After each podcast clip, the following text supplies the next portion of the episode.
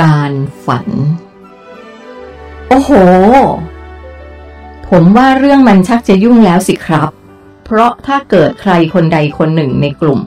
ไม่ยอมหลุดออกมาจากการเวียนว่ายตายเกิดนี้สักที คนอื่นๆ ไม่ต้องรอกันไปเรื่อยๆหรือครับ ผมพูด ใช่ ก็ต้องรออย่างไม่มีกำหนดนั่นแหละ กี่หมื่นปี กี่แสนปี กี่ล้านปีก็ต้องรอ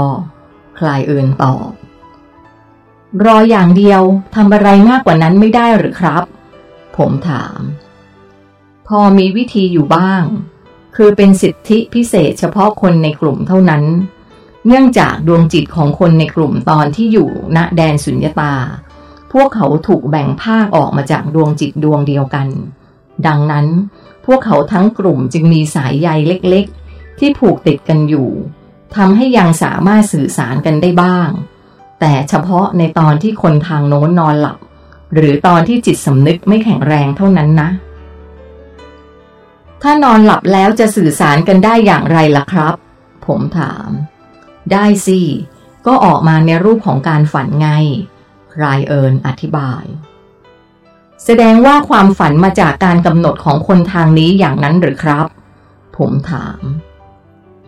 ทุกคนที่เป็นหน่วยย่อยของดวงจิตนั้น สามารถเป็นคนกำหนดได้ สมมุติว่ามี 32 ดวง ทั้งหมดก็สามารถเป็นผู้กำหนดได้ รวมทั้งดวงที่อยู่ในร่างนั้นด้วย แต่การฝันจะเป็นการสื่อสารด้วยความรู้สึก ไม่ใช่การสื่อสารด้วยภาษาพูด ดังนั้น เวลาที่เราจะส่งข้อความไปยังผู้รับ เราจึงจำเป็นต้องแปลงให้มันเป็นภาพและเรื่องราวเสียก่อน โดยเรื่องราวเหล่านี้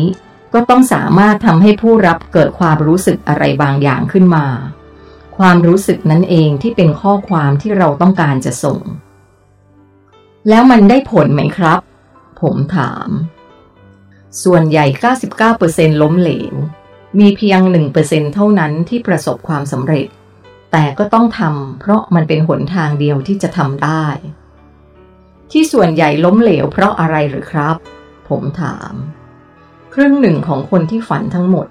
เมื่อตื่นขึ้นมาจะจดจำความฝันของตัวเองไม่ได้ อีก 30%รู้และจดจำได้ แต่ไม่ได้สนใจที่จะนำมันมาขบคิด 15%เอามันมาคิด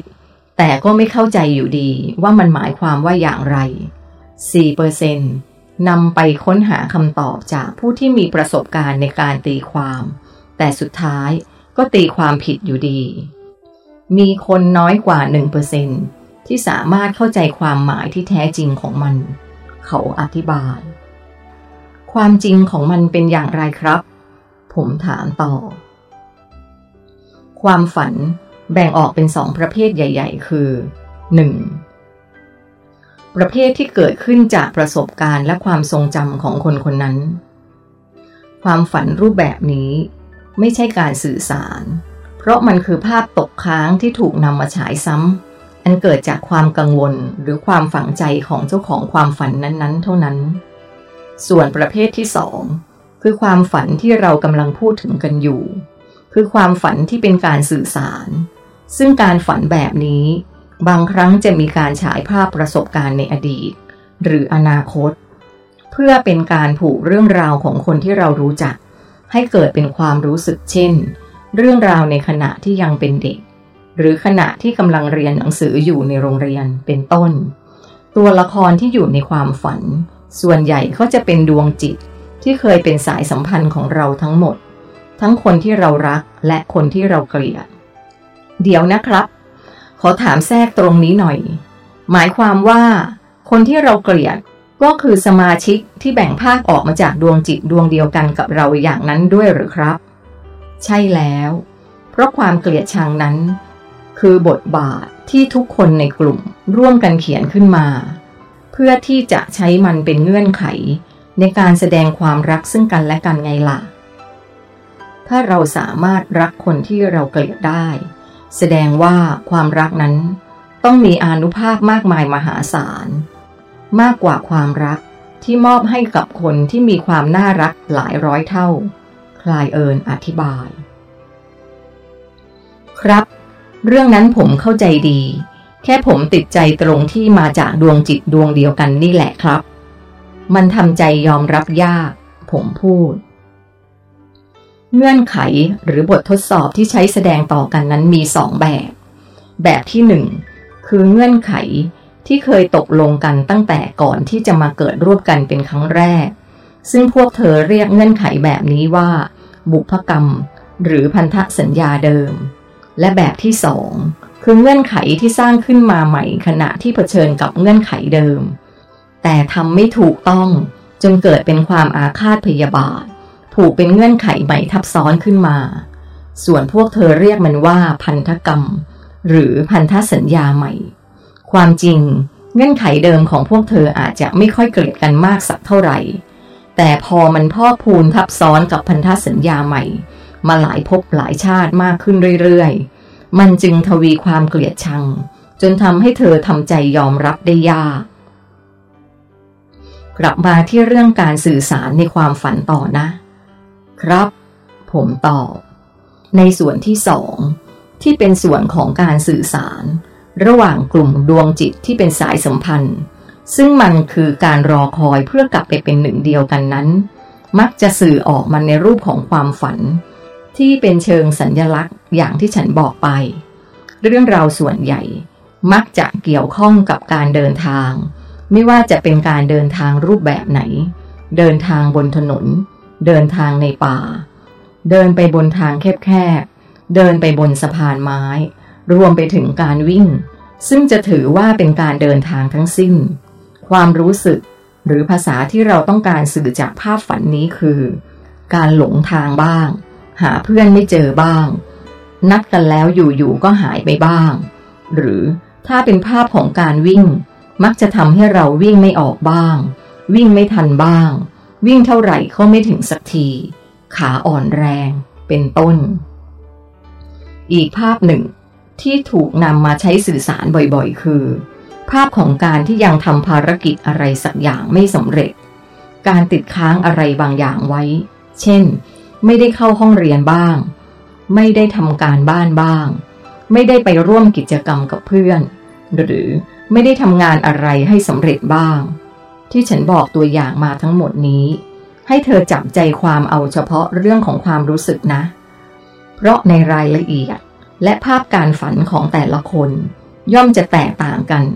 ขึ้นอยู่กับประสบการณ์ของเขาเหล่านั้น ความรู้สึกที่พวกเราจงใจทำให้คุณรับรู้นี้ คือความรู้สึกเสียดาย หรือเสียเวลาที่ตัวเองไม่สามารถทำภารกิจให้สำเร็จเสียที ซึ่งความรู้สึกนี้เอง คือข้อความที่เราส่งไป มันคือใจความสำคัญของสารที่เราต้องการให้พวกเธอรับรู้ โดยมีพวกเรากำลังรอคอยมันอย่างใจจดใจจ่อ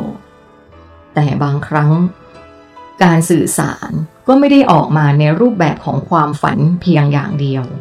มันสามารถรับข้อมูลการสื่อสารในขณะที่จิตสำนึกยังทำงานอยู่ก็ได้ แต่จะต้องทำในสภาวะที่มันอ่อนกำลังลง ภาวะนี้ มักจะเกิดขึ้นในช่วงเวลาครึ่งหลับครึ่งตื่น เวลาที่ผ่อนคลาย หรือช่วงเวลาที่ร่างกาย ได้รับสารแห่งความสุขบางชนิดเข้าไปทำให้มีอาการเคลิบเคลิ้ม รูปแบบของการสื่อสารที่ถูกส่งไปในลักษณะนี้ คนที่ได้รับจะสามารถแปลงเป็นภาษาได้ทันที ไม่ว่าจะเป็นภาษาภาพหรือภาษาเขียน เพราะจิตสำนึกเขายังทำงานอยู่ครึ่งหนึ่ง โดยมาก มักจะปรากฏออกมา ในรูปของบทกวีที่สละสลวย หรือบทเพลงที่ไพเราะประดุดส่งมาจากสวงสวรรค์ ซึ่งที่จริง มันก็ถูกส่งมาจากสวรรค์จริง ๆ นั่นแหละ แต่เจ้าตัวไม่รู้ว่ามันมาจากไหน เธอลองสังเกตเนื้อเพลงที่ได้ชื่อว่าไพเราะที่สุด หรือได้รับความนิยมสูงสุดบนโลกของเธอดูสิ ส่วนใหญ่ 99%เป็นเพลงรัก ถ้าจะตีความให้ลึกซึ้ง จะต้องตีความในมุมมองของผู้ที่กำลังเฝ้ารอการกลับไปอยู่ร่วมกัน มันคือความรักที่ไม่ใช่ความรักธรรมดาธรรมดา แบบที่หนุ่มสาวรักกันบนโลกเท่านั้น ในบรรดาเพลงทั้งหมดที่เกิดขึ้นจากการบันดาลใจนี้ ทุกเพลงล้วนมีเนื้อหาเกี่ยวกับการรอคอย การปรารถนาที่จะได้กลับมาเจอกัน หรือแม้กระทั่ง บอกเล่าถึงสถานที่ที่เป็นสวรรค์แห่งนี้ หากเธอย้อนกลับไปถามผู้ที่ประพันธ์เพลงต่าง ๆ เหล่านั้น ทุกคนจะต้องบอกเป็นเสียงเดียวกันว่า เขาแต่งมันขึ้นมาจากช่วงเวลาเคลิบเคลิ้มหรือครึ่งหลับครึ่งตื่นนี้ทั้งสิ้น มันมีเพลงอยู่เพลงหนึ่งนะ เพลงนี้ได้รับความนิยมมากที่สุดบนโลกของเธอ ทุกคนในโลกแทบไม่มีใครเลยที่ไม่รู้จักเพลงนี้ เนื้อหาในเพลง มันได้บรรยายทุกอย่างที่โลกต้นแบบแห่งนี้เป็นคือ ที่นี่ไม่มีนรก ไม่มีสวรรค์ ในวงเล็บ สวรรค์ในรูปแบบที่เธอสร้างขึ้น ไม่มีประเทศ ไม่มีศาสนา ทุกคนอยู่ร่วมกันอย่างสันติสุขและเป็นหนึ่งเดียวกัน คนที่แต่งเพลงนี้ได้รับแรงบันดาลใจจากคนบนดาวโลกเทิงร่าแห่งนี้ ให้เขาบรรยายมันออกมาเป็นภาษา บรรยายให้คนเห็นภาพว่า มันมีสถานที่นี้จริง และมีคนจำนวนมากกำลังรอคอยการกลับมาเป็นหนึ่งเดียวกัน